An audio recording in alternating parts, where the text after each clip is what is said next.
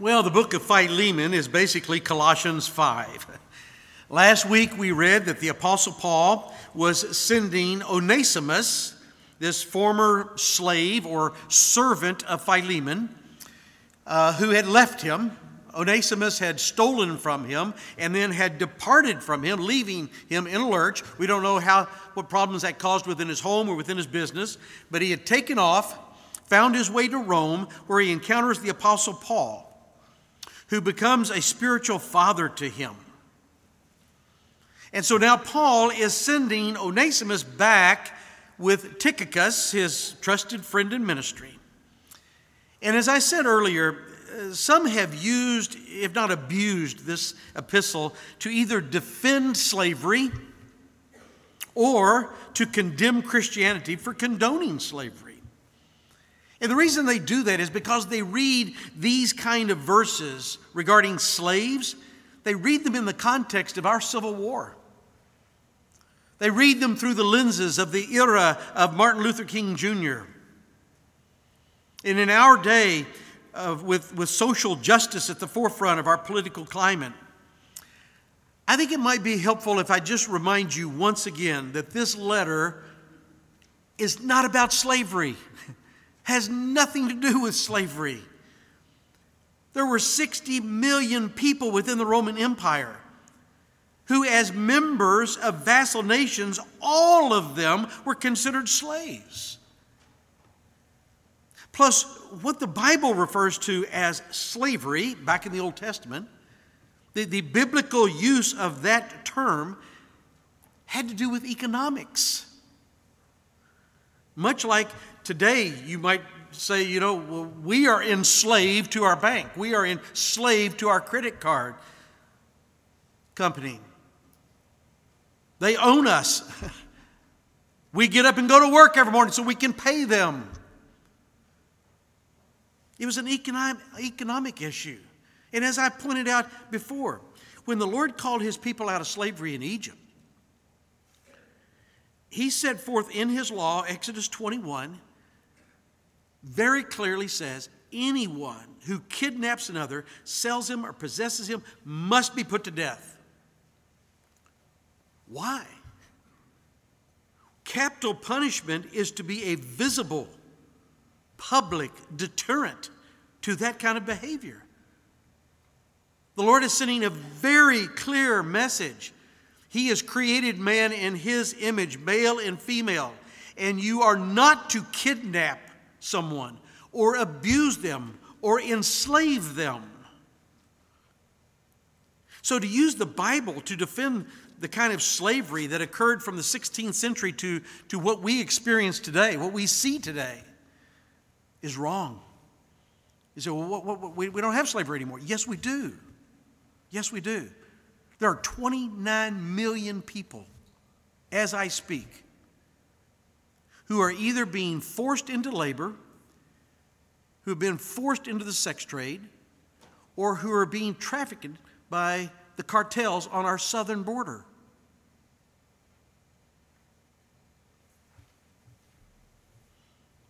This is happening either within Islam, within communist countries, or within the cartels. And so to, to say that, that the Lord approves of that is to bear false witness against him and his word. Yeah, well, what about when Paul addresses slaves in Colossians 3 and in Ephesians 6 and in 1 Timothy 6 and in Titus 2 and even here in Philemon? What does he say? What did he say in Ephesians 6? Regard those in authority over you with honor. You submit to them by doing what is right. Not embracing slavery. He's speaking to, to the witness that we are to have for Christ. He's not addressing the social evils of the day, then or today. He's simply saying, serve others in a way that most glorifies Christ. Ephesians 6 do the will of the Lord from the heart, knowing that whatever good you do, the Lord will notice, whether you are a slave or you are free. I mean, it's like when, when Christ says, the poor will always be with you. That's not a statement of indifference towards poverty. He's saying this is life in a fallen world. This is the way it is, and this is how you are to navigate it. Now, are we to fight against it by, by means of the flesh? Or are we to fight against it by means of the Spirit that honor and glorify the Lord? Which way do you think he's speaking about? Well, he's certainly not talking about fighting with the flesh. Notice how he, he uses this worldly reality even to convey this, this spiritual truth in his own life. He says, I'm currently a prisoner for Christ. Talking about somebody enslaved. Well, why, why are you a prisoner? I've been falsely accused. I've been arrested for telling the truth. Well, how are you going to respond to that, Paul? You going to take self pity? No. Are you going to rant and rave against the Roman government? No. I and Timothy, this young man that I've been mentoring, this young man that I've been preparing for ministry, we send these greetings. Now, let me just remind you once again Paul is under house arrest in Rome around 61 62 AD. We know of at least three times that Paul was arrested, fulfilling what the Lord had promised him in Acts 9 when he is encountered on the road to Damascus. He has his personal encounter with Christ, and he is told, You are going to suffer great things in order to take the gospel to Gentiles. Did that come true? Absolutely. Acts 16 in Philippi, you remember? Philippi is in Macedonia, that's the northern part of Greece. He heals this young girl whose owners were making money off her sorcery. She's casting spells on people. The word for that is pharmakia, from which we get pharmacy. The girl, under influence of the occult, was casting spells. And so, as Paul and Silas come to town and they are delivering the gospel, what does she do? She starts yelling that Paul and Silas are servants of the Most High God. Is that true? Yes. Do they welcome that kind of witness? No. This is the kind of d- demonic testimony that, that uh, Christ had to deal with. Remember the demon possessed guys in the uh, Gadarenes in Matthew 8? They cry out to Christ, Oh, Son of God, have you come to torment us before our time?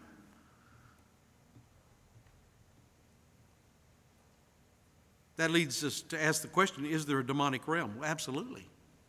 Absolutely, there's a demonic realm. And it's not the imaginary world of magicians as Harry Potter would have you believe. This is a real world. These are, are those who were cast out in rebellion with Lucifer. And according to Revelation, there's tens of millions, tens of millions of them. And they can cause blindness, Matthew 12. They can cause deformity, Luke 13. They can cause epilepsy, Matthew 17. They can cause insanity, Mark 9. But the primary mission that they have is to corrupt truth. And so a lot of times they do that through advancing every kind of immoral rebellion imaginable. As a matter of fact, the word for what this girl is doing is demonizomai. Now, that does not mean that you are demon possessed. But under the influence of that which is demonic, those individuals can be violent and they can be abusive. You know, sometimes people will ask me, can Christians experience demon possession? No, no, they can't. But you can traffic in the demonic realm. I mean, it's like if you drink too much, People don't say you're alcohol possessed, they say you are under the influence of alcohol. To, to clean something doesn't mean it is sanitary possessed, it means that you have sanitized it. So a Christian cannot be demon possessed, but they can traffic in the demonic realm. You can do that through pornography. You can do that through homosexuality, you can do that through adultery, you can do that in a number of ways. you can come under the influence of that which is violently opposed to everything the Lord has called you to be. And in Acts 16, this girl who's hounding Paul says that she was possessed. And when he heals her of this, the guys who were making money off of her casting spells, they're furious. And they generate riots, resulting in Paul and Silas being beaten and arrested. That's 51 AD. Make a note of that in the margins of your Bible there. 51 AD. Six years later, 57 AD, now we're in Acts 21, Paul is arrested again based on false accusations that he brought a Greek. He brought a Greek past the court of the Gentiles into an area of the temple reserved only for Jews. Now, that was not true, but it doesn't have to be true for riots to occur once again. And they're so vicious, so vicious. The Romans arrest Paul to keep him from being killed. This is when a, a Roman commander allowed Paul to speak to the crowd again in Acts 22 and he shares his faith. He shares about his encounter with Christ on the road to Damascus. And you know what that did? Caused another riot. So the Romans, to appease the crowd, they flog him, not realizing that he's a Roman citizen, which made that flogging illegal.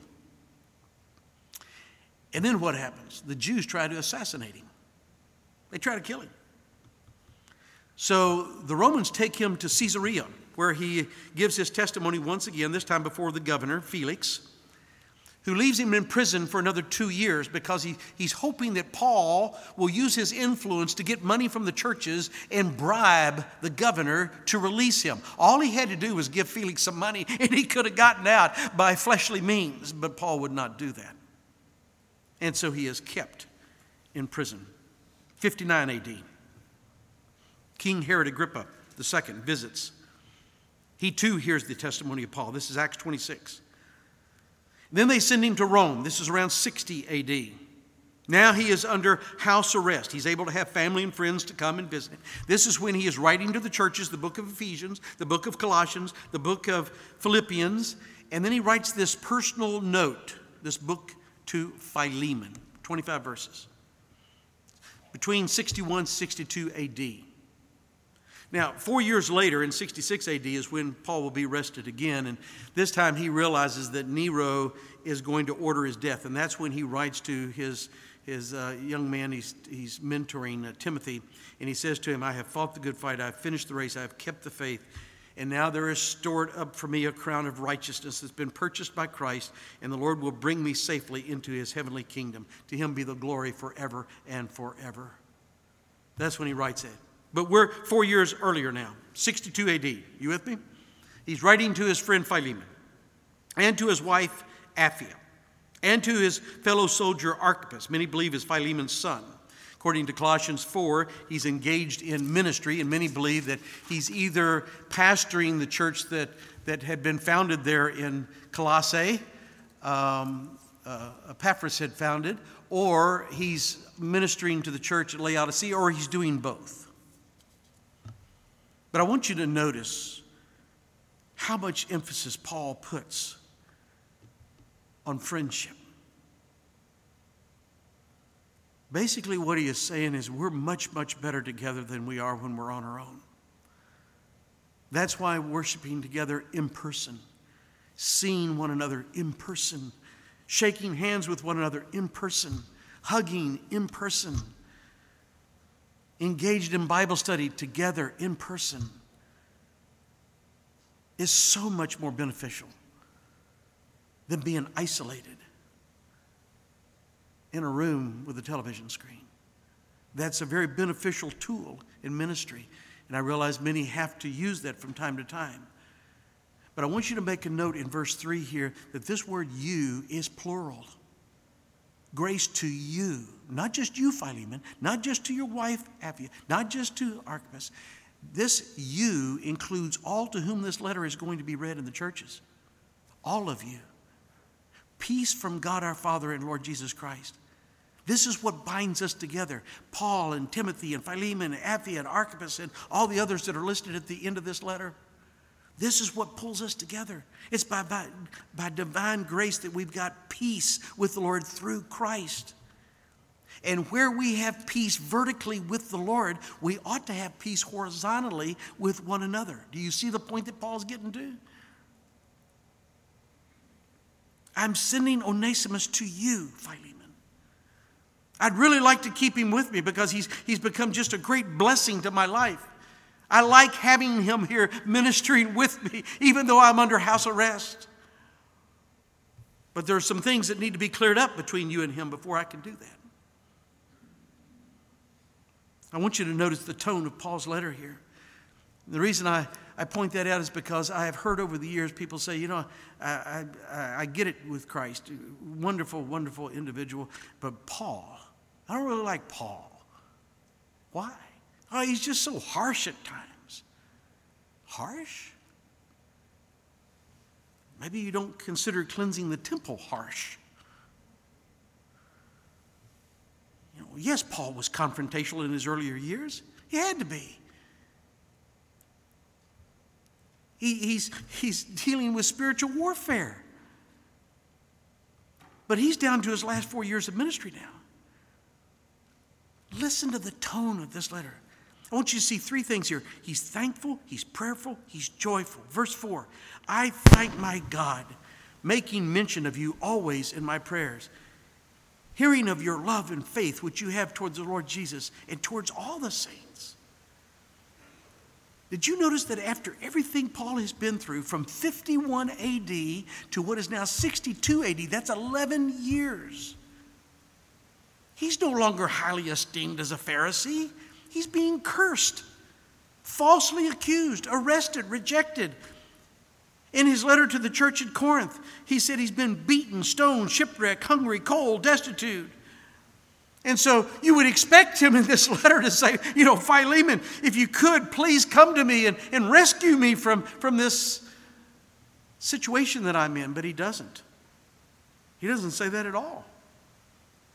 He's giving thanks. Not because he enjoys suffering, nobody enjoys that. It's not because he enjoys people lying about him, nobody enjoys that. It's not because he likes to be arrested.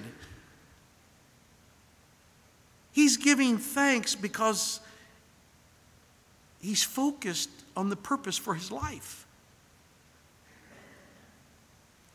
So, whether you're arrested as a prisoner or whether you're a slave, whatever you are, whatever your situation in this life is,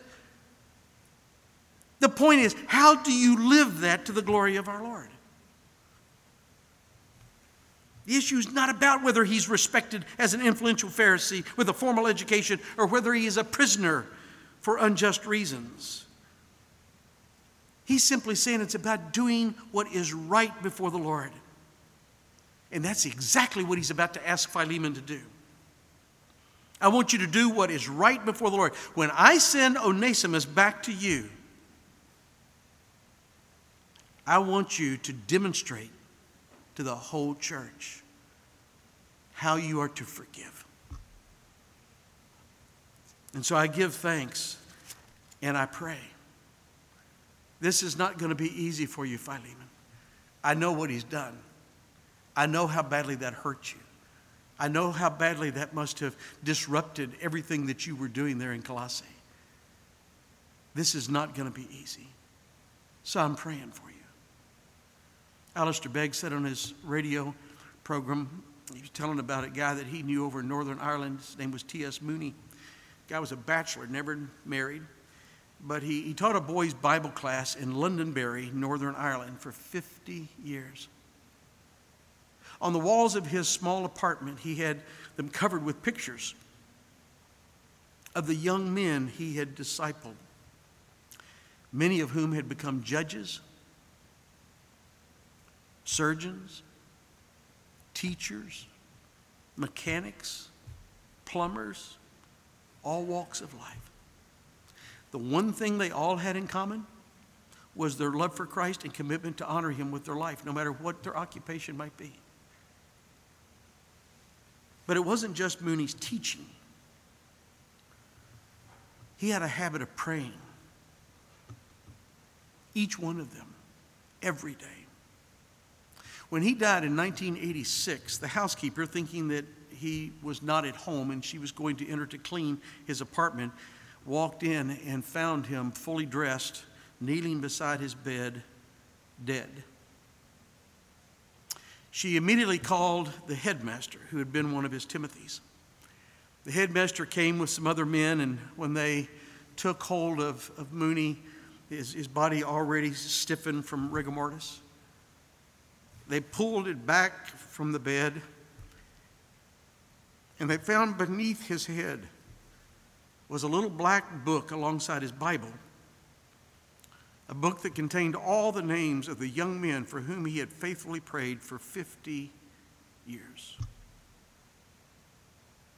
Can you imagine what must have gone through that headmaster's mind when he looks down at that little book and he sees his name and realized that this man had prayed for him all these years and was praying for him when the Lord took him home? Can you imagine getting a letter from the Apostle Paul saying, I'm always praying for you, giving thanks? You know, I don't want to be overly dramatic this morning or sentimental, but I've had this experience. Say, what experience? Where I have prayed for many of you daily, daily. And when I give thanks for how the Lord has enriched my life because of some of you, I mean, I kind of understand how Paul must have felt as he is writing this to his good friend Philemon. One of my mentors, who passed away recently, he used to say every time I spoke to him, Wayne, I pray for you every Monday. Because I realized that sometime on Sundays they can be very discouraging because he had been in ministry longer than me. And so I pray for you on Mondays that you won't quit. I've given thanks for that man in my prayers many, many times. You know, Martyn Lloyd-Jones said there is nothing that tells the truth about us as Christians more than our prayer life. Nothing. Our prayer life speaks to the awareness that we have of our own inadequacies, and it reveals the, the truth, reveals the truth about our love for Christ, our love for ministry, our love for members of his body. Robert McCheyne once said that what a man is on his knees before the Lord is all that he is, and nothing more. What you are when you're on your knees before the Lord in prayer is all that you are, and nothing more. And in verse 6, he says, I pray that the sharing of your faith may become effective for the full knowledge of every good thing that is in us for the sake of Christ. Do you understand that? Many do not. It's one of the most difficult verses translated from Greek into English that we have in the Bible. That verse, therefore, is often misunderstood. That verse is often misapplied, as many think that it has to do with witnessing, the sharing of your faith. But the structure in Greek does not read that way. The Greek structure speaks to Philemon's participation in the body of Christ with all the others within the church who share the same faith, your participation in this, Philemon, will become effective for the sake of Christ. How? What's he talking about? Well, he's about to tell him. He's about to tell him. I am not going to order you to forgive him, Philemon. No, no, no, no, no, no, no. I understand Onesimus stole from you. I understand he left you. I understand he comes to Rome and leaves you. But I'm trusting Philemon that when I send him back, your participation in the body of Christ will lead you to do the right thing, to forgive him, receive him as a brother and this will serve to enhance your knowledge of every good thing that we share in the body of Christ.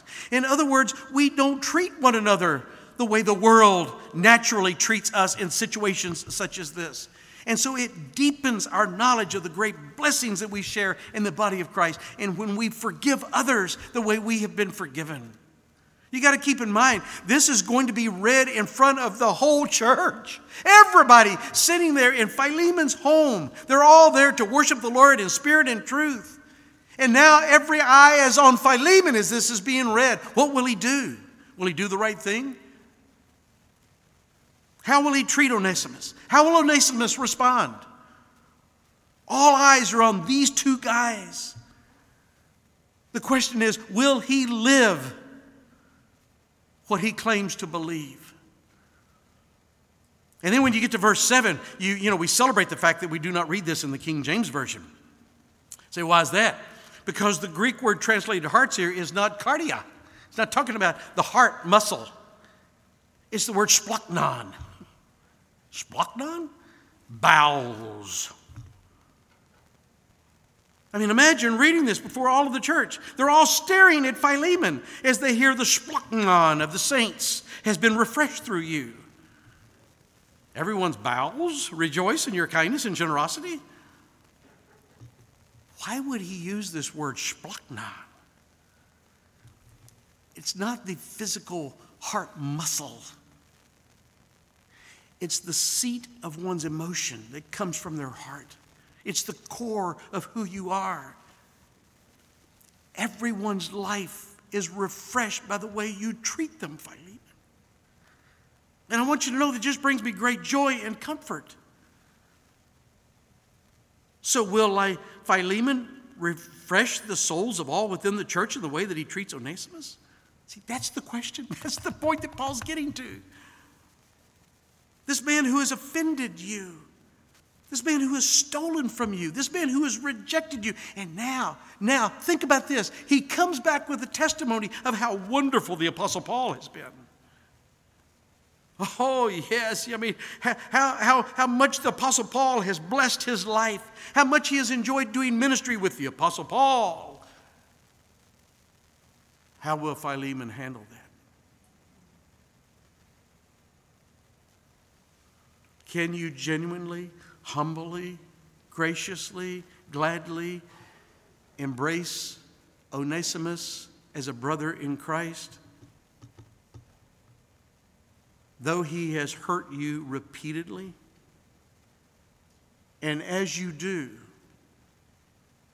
will that not deepen your knowledge and the great blessings of forgiveness that we share in Christ? So Paul says, Look, I take great joy and comfort from the way that I see how you have treated others. And you know, there are those that when we see them coming, do you have this experience? You know, you see somebody and they're headed your way and you think, oh no. Oh no, bless their heart. This person just sucks the air right out of my balloon.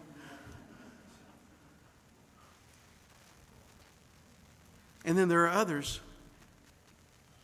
You see them coming. I have this experience quite often. As they're still making their way toward me, I'm thinking, Thank you, Lord. Oh, thank you for allowing me the privilege of knowing them and doing ministry with them. Man, they are such a blessing. They are such a blessing. Philemon, I want you to be and continue to be that kind of person. I want when Onesimus sees you, he's going to rejoice. I've seen how you've treated others that way. Now I want you to treat him that way. 400 years ago, during the second winter in America, for the 102 individuals who left England aboard the Mayflower, only half of them are still alive. And, only, and that was only true because of Native Americans who helped them learn how to hunt, how to plant, how to grow crops. And that was the reason for the three day celebration in December called Thanksgiving. There were 80 Native Americans who brought wild turkeys with them. And they gathered with the 44 pilgrims that were still alive that would provide the prayer and the songs and the sermons of Thanksgiving. That was the first Thanksgiving. That three day celebration was condensed into one day by George Washington in 1789 as this country became a nation, their own nation. Later in 1863, in the midst of the Civil War, Abraham Lincoln would declare the last Thursday of November as the day in which we should give praise and glory and honor to our Lord for his many blessings. And the reason that, that, that Lincoln said that, I mean, you got to remember this is just a few weeks um, before they will enter into the bloodiest part of that war, and yet he's giving thanks. Why? Well, for one thing, we are going to do away with that which was going to divide us as a nation. Secondly, we're going to rejoice that foreign powers have not interfered in our national conflict. That took divine intervention. Thirdly, we're going to give thanks for the peace that has been maintained in civilian life. Fourthly, we're going to give thanks for the harmony that is going to prevail throughout this country, everywhere except on the battlefield, where freedom is going to be won. And so we have an awful lot for which to be grateful. It took divine intervention for all of that to occur. And so President Lincoln said, We need to give thanks as a nation. And he designated it the last Thursday of November. And that's a sentiment that was confirmed by Congress in 1941, which is kind of an odd time to do that, don't you think? I mean, this country had just survived a revolution, had survived the War of 1812, had survived a civil war, had survived World War I. And now, as we were teetering on yet another world conflict, we need to stop and give thanks that as a nation we worship under one God, the true God. And we have the freedom to worship Him in spirit and in truth. And like the Israelites following their deliverance from slavery in Egypt, they sang songs of praise on the other side of the Red Sea. So it was with our forefathers seeking freedom to worship the Lord according to the truth of His word. We ought to gather to give thanks, just as those pilgrims did with Native Americans who did not look like them, who did not talk like them, who did not live like them. But the one thing they had in common is they were all created in the image of God. And so they came together to praise Him for His many blessings. I think we do well to remember that this week that Thanksgiving is not just about hunting or feasting or watching football. We are to give thanks always as we remember one another in prayer because of the love and the faith that He has given to us as a people, that we might derive much joy and comfort from those who are a blessing from the Lord to us in our lives. May we give thanks. If you have any questions, you can go to the Connect table or to the prayer room, or you can meet with me this week in my study. I'm always glad to help. Stand with me as we pray.